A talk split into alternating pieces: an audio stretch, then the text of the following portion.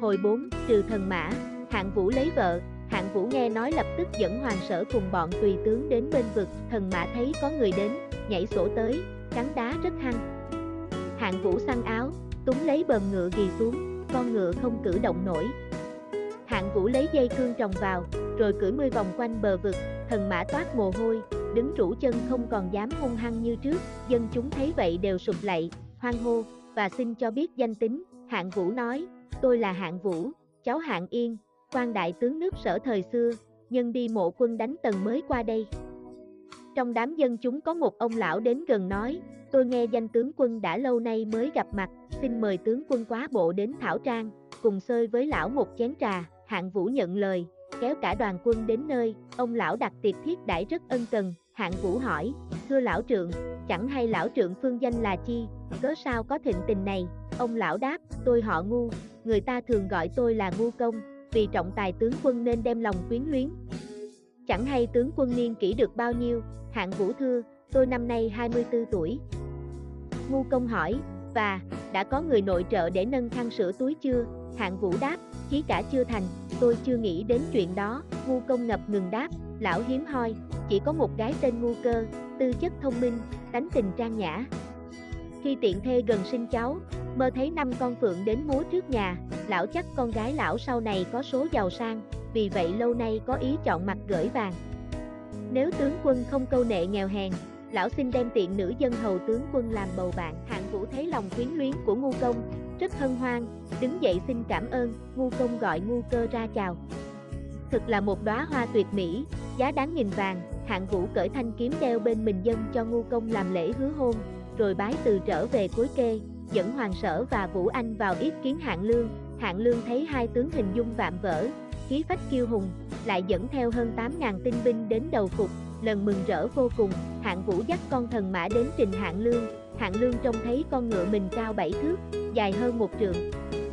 Liền đặt tên là Ô Truy, và nói, từ ta khởi binh đến nay gặp nhiều may mắn, có lẽ trời khiến nhà Tần phải diệt vong, cách mấy hôm, hạng lương cho đón ngu cơ về cối kê kết hôn với hạng vũ, ngu cơ lại đem theo một người em họ là ngu tử kỳ để dùng, từ đó, thanh thế hạng lương mỗi ngày một mạnh, các binh sĩ đào vong bốn phương nghe tiếng tìm đến hơn 10 vạn, hạng lương thấy binh hùng, tướng mạnh, lương thực đầy đủ, liền định ngày xuất quân đánh tần.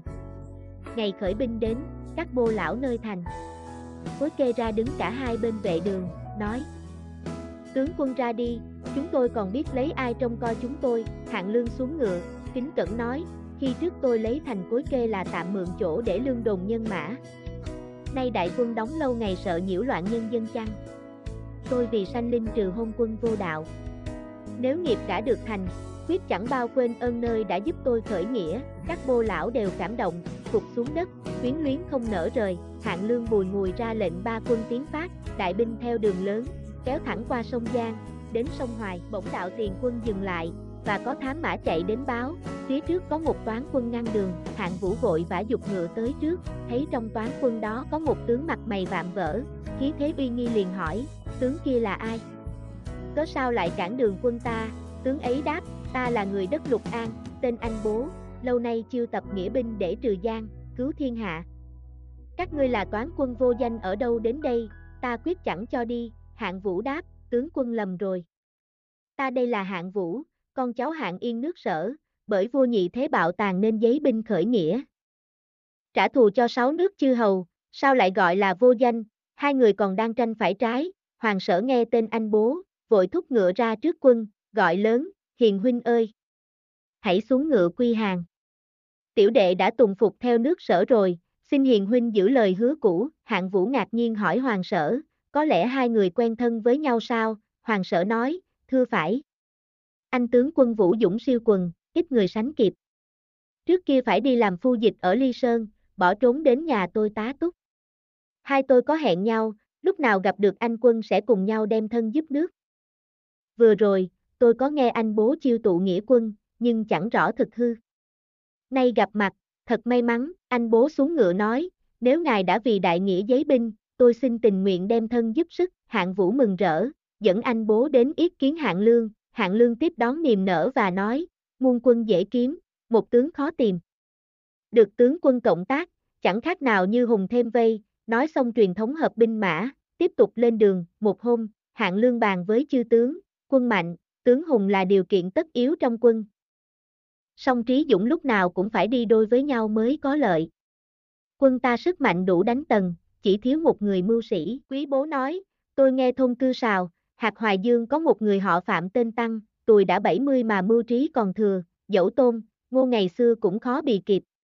Nếu Minh Công muốn dùng, tôi xin đi trước, hạng lương mừng rỡ, sai quý bố đem lễ vật đến mời Phạm Tăng, quý bố đến cư sào tìm nhà trọ nghỉ ngơi, dò hỏi tông tích Phạm Tăng, người chủ trọ nói, ông ấy tuy ở gần thành thị, song không thích cảnh phố phường, lâu nay mai danh ẩn tích, chẳng chịu tiếp kiến ai bao giờ, quý bố nghĩ thầm, nếu không được giáp mặt Phạm Tăng làm sao bày tỏ cạn lời. Nghĩ rồi hỏi chủ trọ, ông có biết nhà Phạm Tăng hiện ở đâu chăng? Chủ trọ đáp, cách đây ba dặm, nơi chân núi kỳ cổ có ngôi nhà lá đó là nhà Phạm Tăng, quý bố nghĩ ra một kế, sai đứa tùy tùng giả làm khách buôn đến nói với người nhà Phạm Tăng, chúng tôi người xứ lạ, đến cư sào buôn bán, chẳng may gặp vận rủi, hàng hóa lỗ lã nghe đồng tiên sinh đây là bậc kỳ mưu, đến xin ý kiến để lãnh vài lời chỉ giáo, Phạm Tăng Nình Nhật vốn thích việc bày mưu, lập kế, nghe người nhà nói có khách. Buông từ phương xa lại, liền cho vào, quý bố lập tức cùng với tên tùy tùng vào ý kiến. Thấy Phạm Tăng tóc bạc da mồi, khăn nâu áo vải, mà khí tượng đường bệ, ra vẻ tiên phong, đạo cốt, vội vã cúi chào, Phạm Tăng hỏi, khách từ đâu đến? Nghề nghiệp gì? Quý bố lập tức dâng lễ vật, quỳ mọc xuống đất thưa, tiện nhân không phải khách xa lạ, cũng chưa từng buôn bán ở cư sào, vì sợ không được ý kiến tiên sinh nên mượn lời nói vậy. Nay vua nhị thế vô đạo, lòng dân oán vọng, hào kiệt nổi lên chiếm đất giành dân, mưu đường tiến thủ. Hạng tướng quân tôi vốn dòng giỏi hạng yên nước sở, tài kim văn vũ, lòng sẵn hiếu trung, vừa phất cờ khởi nghĩa ở cuối kê, muôn dân hưởng ứng. Trọng nghe tiên sinh mưu trí, hơn người, tôn, ngô, không sánh kịp, nên sai tôi đem lễ vật đến dân, nếu được tiên sinh giúp sức thì việc đại nghĩa ắt thành. Xin tiên sinh vì cản lầm than của thiên hạ, ra cứu dân độ thế, Pham Tăng Bảo quý bố đứng dậy chỉ ghế mời ngồi và nói, việc đồ vương định bá không thể quyết định trong chốc lát được. Túc Hạ đã đến đây, xin tạm trú nơi tệ xá, ngày mai sẽ bàn, quý bố cứ quỳ mãi dưới đất năn nỉ, hạng tướng quân tôi mong được tiên sinh chẳng khác nắng hạn trong mưa, lòng nóng như đốt, xin tiên sinh vì cảnh điêu linh của muôn dân, đem tài cứu vớt, thiên hạ sẽ mang ơn tiên sinh không nhỏ, Phạm Tăng thấy quý bố năng nỉ quá, bất đắc dĩ phải nhận lời. Tối hôm ấy Phạm Tăng bấm độn xem vận mệnh nước sở, bỗng thở dài lẩm bẩm, thôi. Ta lầm rồi. Sở không phải chân mệnh, khó lòng giúp nên công. Nhưng kẻ trượng phu đã nói một lời không thể thay đổi, hôm sau, Phạm Tăng thu dọn hành lý, cùng đi với quý bố đến giúp hạng lương, hạng lương hay tin sửa sang áo mão, ra ngoài năm dặm đón rước vào đại trại, và nói, lương tôi nghe tiếng tiên sinh đã lâu, lòng khao khát, ngặt bận rộn việc quân, chưa đến bái yết được. Nay tiên sinh không nỡ bỏ kẻ ngu hèn này đến đây dạy bảo, thật lương tôi thỏa chí bình sinh. Phạm Tăng đứng lên nói, dòng dõi tướng quân mấy đời thờ nước sở, nay vì dân khởi nghĩa, thiên hạ ai chẳng nức lòng. Tăng này dẫu tuổi già trí cạn, được tướng quân đoái tưởng, quyết tận tâm mưu tính nghiệp vương, để đền ơn tri ngộ, từ đó hạng lương cùng Phạm Tăng ngày đêm bàn tính việc quân cơ, rất tương đắc, một hôm hạng lương sai người đi dò thám tin tức Trần Thắng, quân thám thính về báo, Trần Thắng bị tướng Tần là Trương Hàm đánh bại, chạy về đất Nhữ Âm, bị tên Trang giả giết chết. Chư hầu đều giải tán cả. Quân Trương Hàm hiện còn đóng ở Nam Dương. Hạng lương thất kinh, nói, ta họp chư hầu cốt để giúp Trần Thắng đánh Tần, ngờ đâu Trần Thắng lại tử trận rồi. Quân ta không nên kinh thường kinh động, đoạn, mời Phạm Tăng đến thương nghị, Phạm Tăng nói, Trần Thắng là hạng tầm thường, chỉ tham lợi nhỏ mà không thấy được đại cuộc. Dẫu sống cũng chẳng làm được trò gì, hạng lương hỏi, thế nào là lợi nhỏ, thế nào là đại cuộc, Phạm Tăng nói, phàm kẻ mưu đại cuộc trước hết phải chinh phục lòng dân. Trong lúc muôn dân ly tán, không phân tính được chân, thiện, lẽ ra Trần Thắng phải tìm dòng dõi vua sở trước kia lập lên để tỏ ra mình vì đại nghĩa. Đàn này Trần Thắng tự lập mình, cho mọi người nghi ngờ hành động của mình, rõ là kẻ bất trí, hạng lương nghe Phạm Tăng nói, ngẩn người một lúc, rồi hỏi, việc thất bại của Trần Thắng có ảnh hưởng gì đến đường tiến thủ của chúng ta chăng? Phạm Tăng đáp, dĩ nhiên đó là một bài học. Cứ như tướng quân khởi nghĩa chuyến này, dân chúng đâu đâu cũng hưởng ứng, vì tin chắc rằng tướng quân dòng dõi tôi thần nước sở, tất sẵn lòng lập con cháu vua sở lên làm vua. Mà như thế là chính nghĩa. Danh chánh ngôn thuận là một sức mạnh tuyệt đối. Thắng bạo lực hạng lương cho là phải, liền dùng Phạm Tăng làm quân sư, sai người đi tìm con cháu vua sở đem về lập lên ngôi, bọn thủ hạ đi tìm mãi không thấy tông tích con cháu vua sở đâu cả, hạng lương tức giận sai Trung Ly muội dẫn một đám thủ hạ đi tìm, Trung Ly muội nói với bọn thủ hạ, nước sở từ khi bị nhà tần diệt, con cháu ly tán, nếu còn thì nay cũng đổi họ tên, lẫn trốn nơi hoang dã, khó mà tìm được, đoạn, cùng với bọn tùy tùng cất bước, lang thang khắp hang cùng ngõ hẻm mà vẫn chưa tìm ra. Tông tích, một hôm, đi đến địa phận Nam Hoài, thấy một lũ chăn dê đang đuổi đánh một đứa trẻ đồng bọn.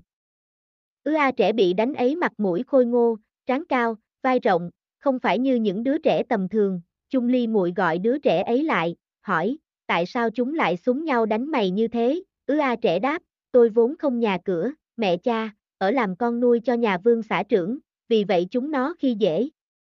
Vừa rồi tôi nói với chúng nó rằng, chúng bây dẫu có mẹ cha, nhà cửa, nhưng là con nhà tầm thường, ta đây tuy không nhà cửa, mẹ cha, nhưng là dòng dõi nhà vua. Chúng cho tôi nói láo, súng nhau đuổi đánh, chung Ly muội nghe nói, có ý mừng thầm, hỏi vội, em nói em là con cháu nhà vua. Vậy quê quán em ở đâu? Ứ A bé ngẫm nghĩ một lúc rồi nói, tôi từ nhỏ lưu lạc đó đây, nay cũng không nhớ đâu là quê quán, muội hỏi vặn mãi, đứa bé sợ hãi bỏ chạy, muội nắm áo kéo lại nói, đừng sợ, Ta muốn hỏi để biết rõ mà giúp đỡ em đó thôi, ứ A bé đứng trù trừ một lúc, rồi mới nói, tôi năm nay 13 tuổi, đến đây đã 8 năm rồi. Mẹ tôi nói tôi là cháu đích tôn vua hoài vương nước sở, ứ A bé nói chưa cạn lời, Trung Ly muội đã truyền bọn tùy tùng bế đứa bé bỏ lên lưng ngựa thẳng đến nhà vương xã trưởng, vương xã trưởng thấy quân lính đến nhà ồ ạt. Sợ liền quỳ trước cửa rên rỉ, tôi là kẻ tiều phu thảo giả, không rõ phép nước chẳng hay có điều gì lầm lỗi xin các ngài dung thứ, Trung Ly muội đặt đứa bé lên giường cao ngồi rồi nói, hay mời người mẹ đứa trẻ này ra đây cho ta nói chuyện. Xã trưởng Vân lời chạy xuống bếp thay quần áo cho bà lão rồi dắt lên ý kiến Trung Ly muội. Trung Ly muội hỏi lai lịch, bà lão ban đầu sợ sệt tìm lời chối quanh, nhưng sau thấy Trung Ly muội một mực kính cẩn, liền lấy ra một chiếc áo lót mình đã cũ, đưa cho Trung Ly muội xem. Trung Ly muội thấy trên áo có nét chữ, nhưng không rõ là chữ gì, bèn dơ lên trời xem, mới đọc được. Dòng chữ viết, cháu đích tôn vua hoài vương nước sở tên Mễ Tâm, phu nhân thái tử nước sở là vệ thị, dưới dòng chữ có đóng dấu quốc bảo của nước sở, Trung Ly muội xem xong mừng rỡ. Gọi xã trưởng nói, ông hãy thay áo quần sạch sẽ cho Đức Điện Hạ, rồi cùng tôi đưa Đức Điện Hạ đến hội kiến hạng tướng quân, ông sẽ được trọng thưởng, vương xã trưởng mừng rỡ, lấy quần áo cho mễ tâm thay rồi theo chung Ly muội đến Hoài Tây, hạng lương hay tin, hội cả văn võ ra ngoài ba dặm tiếp đón, rồi tôn mễ tâm lên làm vua hiệu là Hoài Vương, vệ thị làm Vương Thái Hậu, Hoài Vương phong hạng lương làm võ tính quân, hạng vũ làm đại tư mã phó tướng quân, Phạm Tăng làm quân sư, quý bố và Trung Ly muội làm ô kỵ, anh bố làm thiên tướng quân. Hoàng sở, Vũ Anh làm tán kỳ, bá quan văn võ thảy đều được hưởng hàm ân, còn vương xã trưởng được thưởng 50 lạng vàng, cho về quê quán, ngày hôm sau, có tướng nước sở tên Tống Nghĩa đang mộ quân ở Giang Hạ, hay tin hạng lương lập con cháu nước sở, liền dẫn ba vạn quân đến quy phục, Hoài Vương phong Tống Nghĩa làm khanh tử quán quân, cùng với hạng vũ thống lãnh binh mã đi đánh tần Tống Nghĩa bàn với hạng vũ, Hoài Tây tuy là đất sở, nhưng đóng đô không tiện. Nay Trần Anh hiện đang đồn quân ở Vu Thai, nơi đó địa thế hiểm trở, lúc tiến có thể đánh, lúc lui có thể giữ, ta nên đến đó chiêu dụ Trần Anh lấy Vu Thai làm căn bản để xử sự, hạng vũ khen phải, liền vào tâu với Hoài Vương, rồi chỉnh đốn ba đội quân, chia làm ba đạo, kéo thẳng đến Vu Thai, à o tiên phong vừa kéo đến sông Hoài, thấy phía trước có bụi cát bay mịt mù, rồi một toán quân ồ ạt kéo đến, hạng lương và Phạm Tăng cùng dừng ngựa lại xem, thấy tinh kỳ tề chỉnh. Kiếm kích huy hoàng, Phạm Tăng giật mình, lẩm bẩm, chao ôi. Toán quân uy nghi như thế, kẻ cầm đầu phải là bậc siêu quần, vừa nói dứt lời, chợt thấy một tướng cởi ngựa vọt tới trước đầu quân, mũi phụng, mặt rồng hào quang sáng chói, Phạm Tăng thở dài, than, ta lầm rồi. Chính người này mới là vị chân chúa.